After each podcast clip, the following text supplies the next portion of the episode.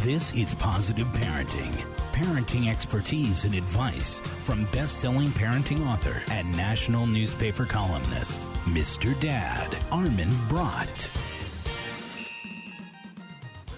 Hey there, welcome to Positive Parenting. I'm Armin Brott, the founder of MrDad.com.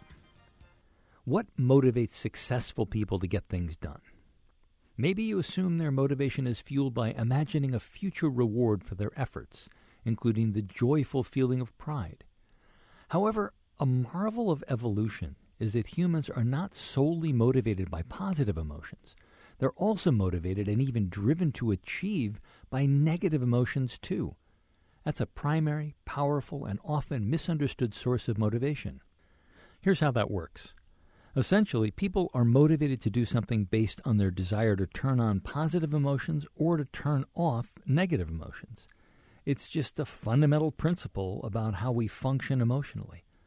Labeling emotions as positive or negative actually has little to do with their value, but instead involves how they motivate us through the ways they make us feel. Negative emotions like distress, fear, anger, disgust, and shame motivate us to do something to avoid experiencing them, or they urge us to behave in ways that will relieve their effects.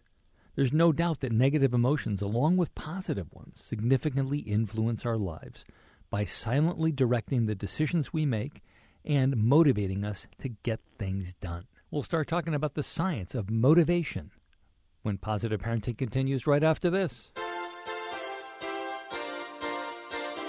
More with Mr. Dad, Armin Brott, after this from the MrDad.com radio network.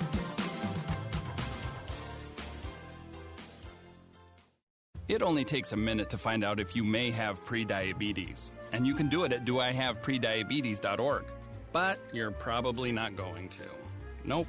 I'm sure you've got a perfectly good excuse. Kids, work. I get it. You're busy. So, what better time than now? Let's begin. Raise one finger if you're a man. Ladies, none yet. Oh, count in your head if you're driving.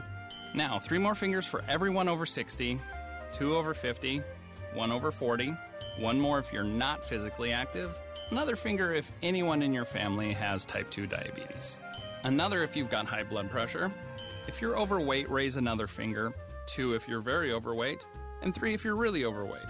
You've just taken the world's first audio prediabetes test. And if you're holding up five or more fingers, visit doihaveprediabetes.org or talk to your doctor. There's no excuse because prediabetes can be reversed. Brought to you by the Ad Council and its pre-diabetes awareness partners. Welcome back to Positive Parenting. I'm Armin Brott. My guest for this part of today's show is Mary Lamia, who's the author of What Motivates Getting Things Done Procrastination, Emotions, and Success.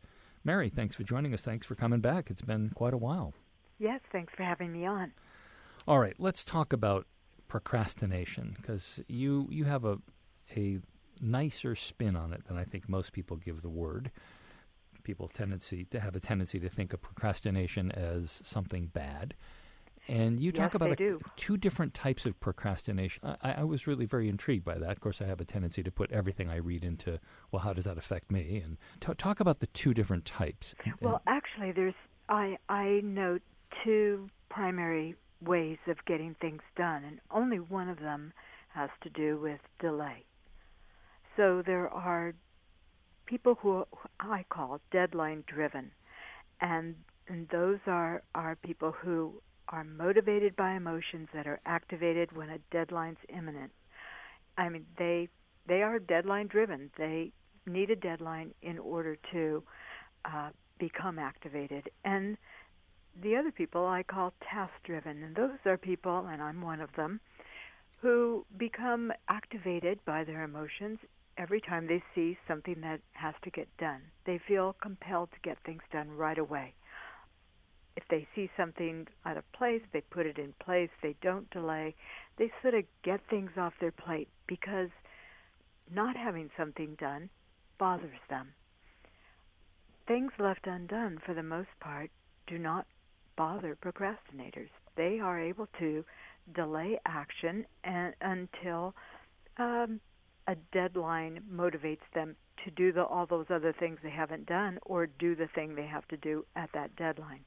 Usually, when a deadline is in sight, people who generally procrastinate find all kinds of other things to do that they haven't done and get all of those things done right then, like clean up their house or Yeah. do all the dishes. And then they get to that final task, the big task they have to complete at the deadline. Well, you know, this kind of reminds me a little bit of, of a conversation that I had years and years ago with somebody about, I think it was ADD, and somebody that I was interviewing, and we came to the conclusion that it, it's really not a problem if it doesn't interfere with your life.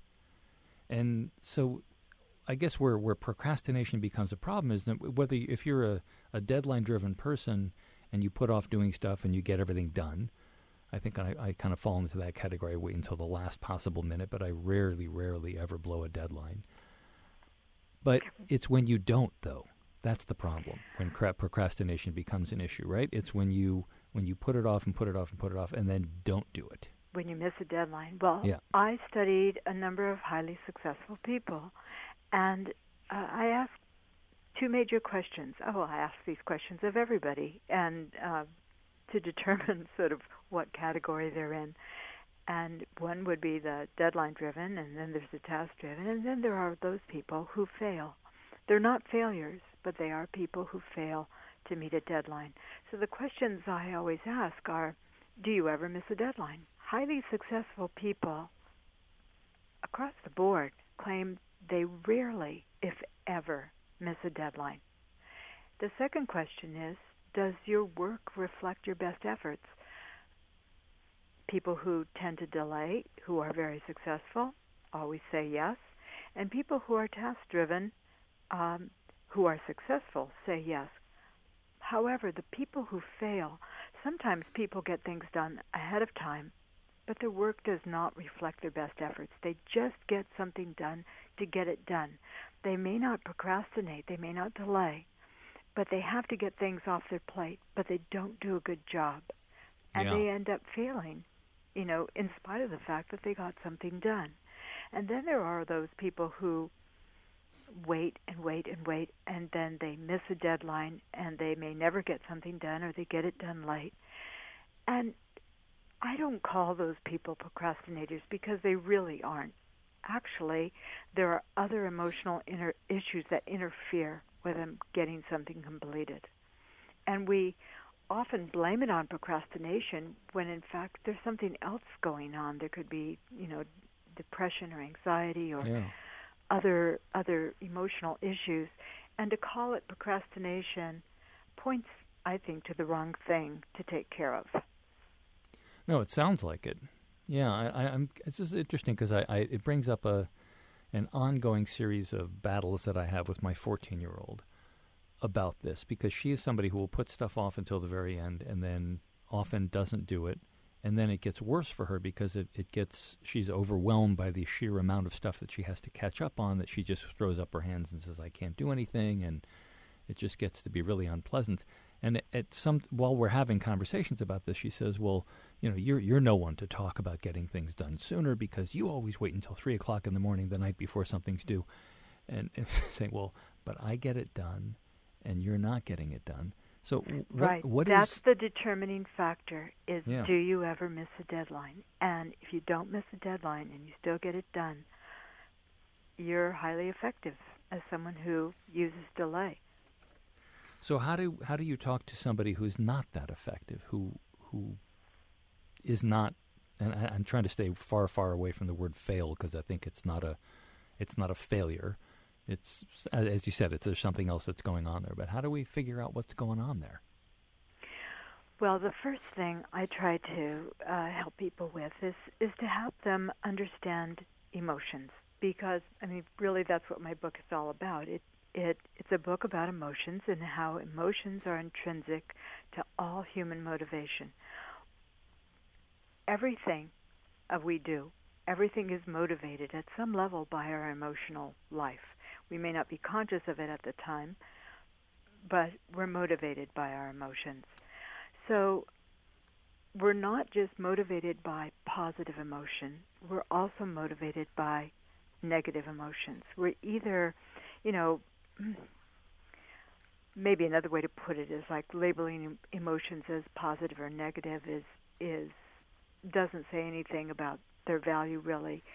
Um, instead, it involves how they motivate us through the way they make us feel. So I try to teach people how their emotions may motivate them through the way they make them feel. And some parents will say, "Well, I want my child to have pride in her work and and pride about doing something and getting things done." And so shouldn't the anticipation of pride motivate her? Well, you know, that's logical, but that's not always true. Uh, pride does motivate us, or anticipating pride, the excitement and enjoyment of having pride certainly pushes us forward. And the reason it does is because of our warehouse of emotional memories. We have all these emotion, emotional memories built up from early, early childhood that uh, determine pretty much who we are. And so, even even the unconscious memory we have of our of the joy in our parents' face, you know, their eyes when we first walked and when we accomplished things. I mean, that's where the sense of pride comes from. All those memories of when other people were proud of us or experienced joy. Yeah. And we experienced joy in return. But that doesn't work for everybody. Some people are motivated more by their negative emotions, and those include things like distress or fear or shame or even disgust. Some people, for example, don't do their dishes because they feel proud that their kitchen is clean. They do their dishes because they feel disgust when they walk into the kitchen. So they're motivated Yeah. to wash them. So, it doesn't really matter, I guess, at that point. I mean, if if your if your goal is to have a sanitary kitchen that looks pretty good, does it make any difference how you get there? Exactly. Positive and negative emotions. Um, they one is not more valued than the other, but they both motivate us. What motivates kids? One is the anticipation of enjoyment of joy, those positive emotions that you get from pride. But other things motivate them too. Fear and distress, when combined together, produce anxiety. That's where anxiety comes from those emotions can motivate us. Anxiety about the possibility of uh, getting a bad grade. Talking to Mary Lamia, who's the author of What Motivates Getting Things Done Procrastination, Emotions, and Success. We're going to take a quick break. When we come back, we keep talking to Mary about exactly this. You're not wired to have a response to this sound. You're neutral to it. You hear it every time you finish a meal and never feel anything. But if we were able to associate this sound with a new stimulus, save the food, we've achieved pulling a natural response from you. Save the food. Why are we doing this, you may ask? Save the food. Because this ad is trying to change your after meal behavior through brainwashing. Because food waste costs the average family $1,500 a year. Save the food. Cha-ching. And 1500 extra bucks is like getting a pay raise. Save the food. Cha-ching. You're promoted. Which could pay for your child's braces.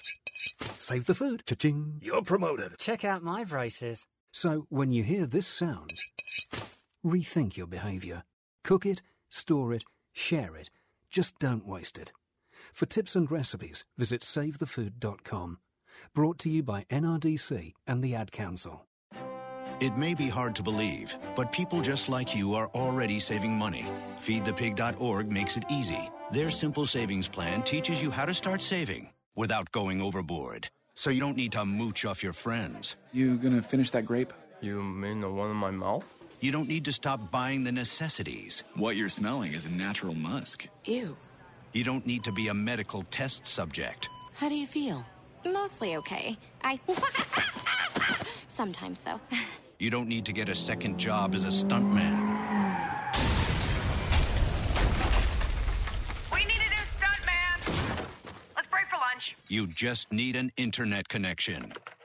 Don't get left behind. Start your personal savings plan with the tips and tools on feedthepig.org. That way, you don't need to sell your soul to the devil. 15 bucks is the best I can do. All right, deal. Brought to you by the American Institute of CPAs and the Ad Council.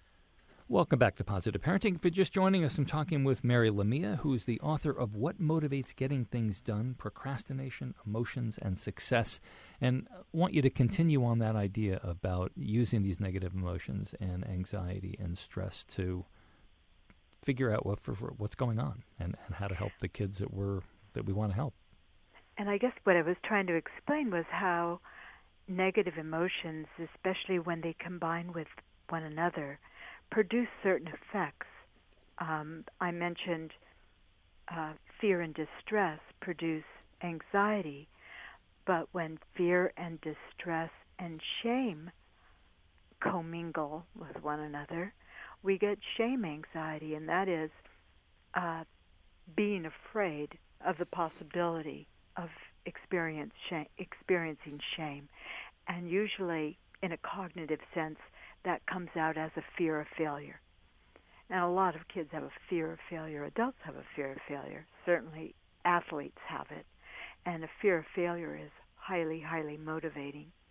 But it's not always negative emotions that combine with each other. Sometimes, like fear and distress and excitement can combine. And what do you get there? You get sort of an elation with fear and anxious excitement.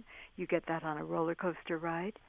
You get that in the high of when you're getting something done at the last minute and you're you're sort of on top of your game and you're pushing forward. So I teach people about their emotions and how to use them, better use them to activate themselves. Um, so, for example, uh, if somebody isn't completing their work? Are they more likely to complete it or complete some of it if they challenge themselves to a 30 minute increment?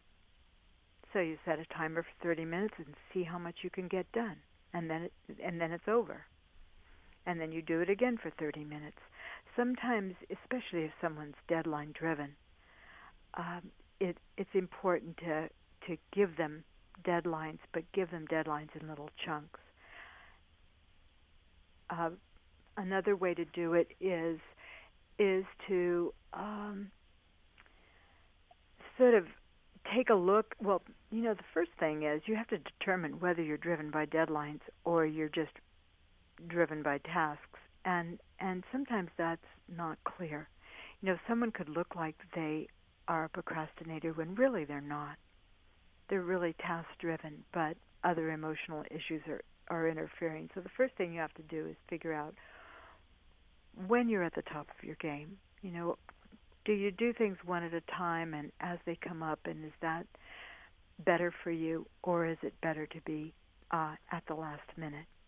So you learn about yourself by observing yourself and kind of exploring your emotional responses and your reactions that are activated, you know, when the emotions are activated. Yeah. Well, how do you how do you deal with this though with kids and with adults? We're more likely to have projects and things that have that are spread out, and we have other things going on in our life. But kids who are in school, they just get so much dumped on them all at the same time that in, in many it's not like they have a way of of spreading things out. I mean, all kids these days, everybody's got a timer and a you know and and a, a a calendar and they're supposed to be arranging things and prioritizing things, but there's just this constant flow of stuff that has to be done always. I agree. And and you know what? There are some kids who protest because they don't see the logic of it. Right, that's it. Yes, how is this going to benefit me? right. And so and so you have a conversation with them about how they're right because often they are. You know, is is doing 5 pages of math uh, better than just doing one page or doing one page in school? Well, that remains to be seen. But some kids are correct that there's a lot of busy work, and and they they can't get behind it. You know, just the idea of getting a good grade, and maybe they think to themselves, well, why do I just want more stress? Because it's a series of grades I have to get and then I go to college and I have to get more good grades. So they just can't see the benefit in it. So what do you do then? You have a lot of discussions. and and you listen to what they have to say about it. And sometimes when a, a child can air her grievances, it helps them become more motivated to get it done. But you are so correct. how how would that go though? How how would the conversation go? Well, the conversation would go something like, um, "Well, what do you think about all this work you have to get done, and how do you understand not doing it? Did you not feel like it, or was there something else going on? Try to explain to me so I could better understand." And they'll tell you, "Well, it's a waste of time." And you tell them, "Well, they're probably correct, but what else?" Yeah. and then they'll tell you the what else. I'd rather i'd rather be doing this or i'd rather be socializing or i'm really good at helping my friends with their problems and that and they're more important to me than doing this page of math. And you commend them for their values. But then you will keep asking them questions about why it might be good to get it done. And and to just respect their opinion and value their opinion but you have to have a lot of those conversations. And then you ask if there's any way in which you could help, or how could you make it easier, or if this is what what's important, so that they could succeed in life somehow. Uh, how could you help them do that? Now, do you think that there's such a thing as as negative help? I mean, we want to have the kids develop skills to be able to meet their own deadlines and take care of things on their own, right? But if you negotiate with the child's teacher to extend a deadline, or if you end up doing what I think way too many parents do, which is you kind of jump in and do part of the project for them, what what's the message there? Well, uh, I don't think anyone should take seriously their thoughts of extending a deadline or withdrawing from a project if they could do it. Usually, people who extend a deadline, uh, um, people who tend to procrastinate, who ask for deadline extensions, generally don't get things done necessarily, especially if it's habitual. It's not a good idea because then you procrastinate until that deadline, and then sometimes you could fail to meet that deadline as well. In the same way, people who do things ahead of time have their own set of fantasies. They they usually have fantasies that um, have have to do with uh, uh, sort of fantasies of escape, like, well, if I break my leg or if I get sick, I won't have to do this thing. so Yeah. I try to teach people in the book to let go of those fantasies, let go of deadline extension fantasies, let let go of fantasies of escape. It's just your mind's way of trying to get out of the circumstance you're in. It's not going to work.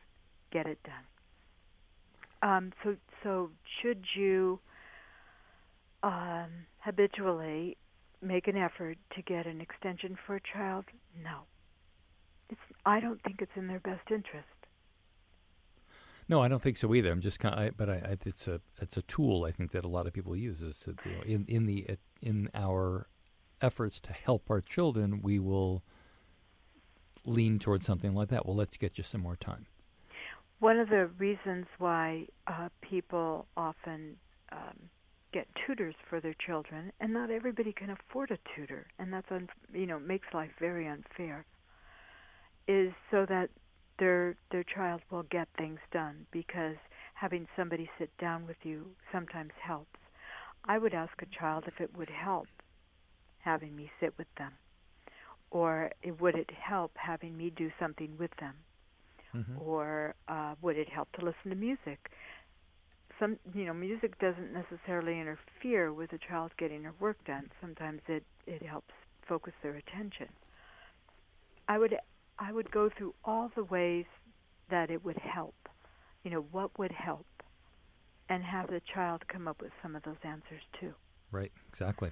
But what happens is that we become addicted to the enjoyment of success. And what you want to to do is to trigger that joy and enjoyment and excitement in a child so that they can reach for it. Mary Lamia is the author of What Motivates Getting Things Done Procrastination, Emotions, and Success. Mary, thanks so much. Thank you, Armin. I'm Paul George of the Indiana Pacers. When I was six, I had one thing on my mind. When I was six, my days were spent playing basketball every chance I could. When I was six, my dream was to make it to the NBA. When I was six, my mom had a stroke. So I want you to learn the signs of a stroke fast. F A S T.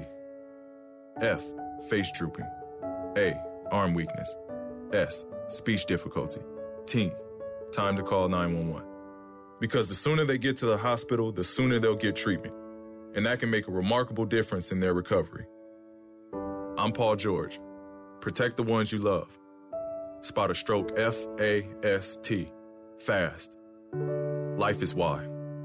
Visit strokeassociation.org. Brought to you by the American Stroke Association and the Ad Council.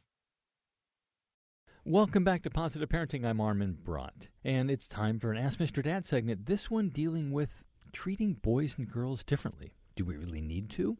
Dear Mr. Dad, my husband and I have two year old twins, a girl and a boy, and we both love spending time with them. But I've noticed that he and I have very different styles in several ways. We do different activities with the kids. And I've also noticed that I do a better job of treating the kids the same while he treats our son very differently than our daughter. What's the best way to play with a toddler? And isn't it better to play with the two kids in exactly the same way? The short answers to your questions are A, there's no such thing as a best way or a right way to play with children, and B, it's impossible to treat two children in identical ways, whether they're the same sex or not. To start with, moms and dads typically have very different play styles, with dads leaning toward louder, physical activities, moms towards quieter, less physical ones. Neither approach is better than the other. For their first few years of life, kids learn almost everything about the world through play. And they're learning different but equally valuable lessons from each of you. So the best approach is for your kids to have both. Moms and dads differ in other ways as well. For example, dads generally encourage independence, allowing their children to take more risks and learn from the consequences.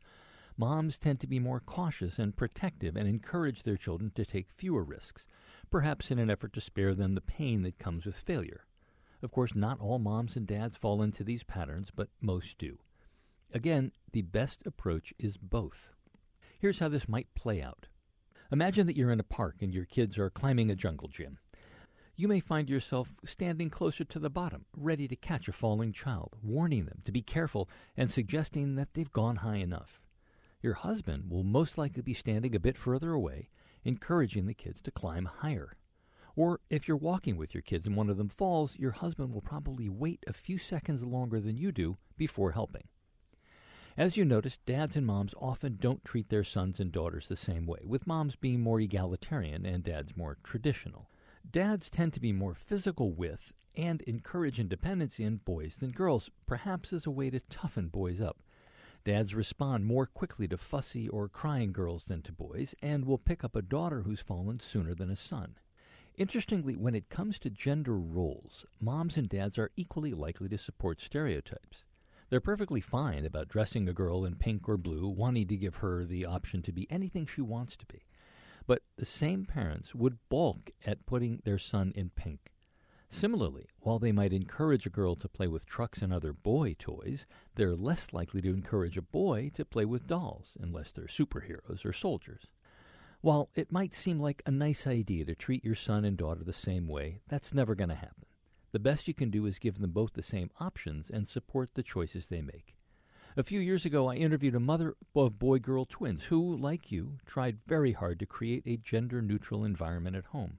So she was very surprised that her daughter often wrapped up toy trucks, gave them bottles, and rocked them to sleep. And she was equally surprised that her son tore the heads off the Barbie dolls and used the legs as guns.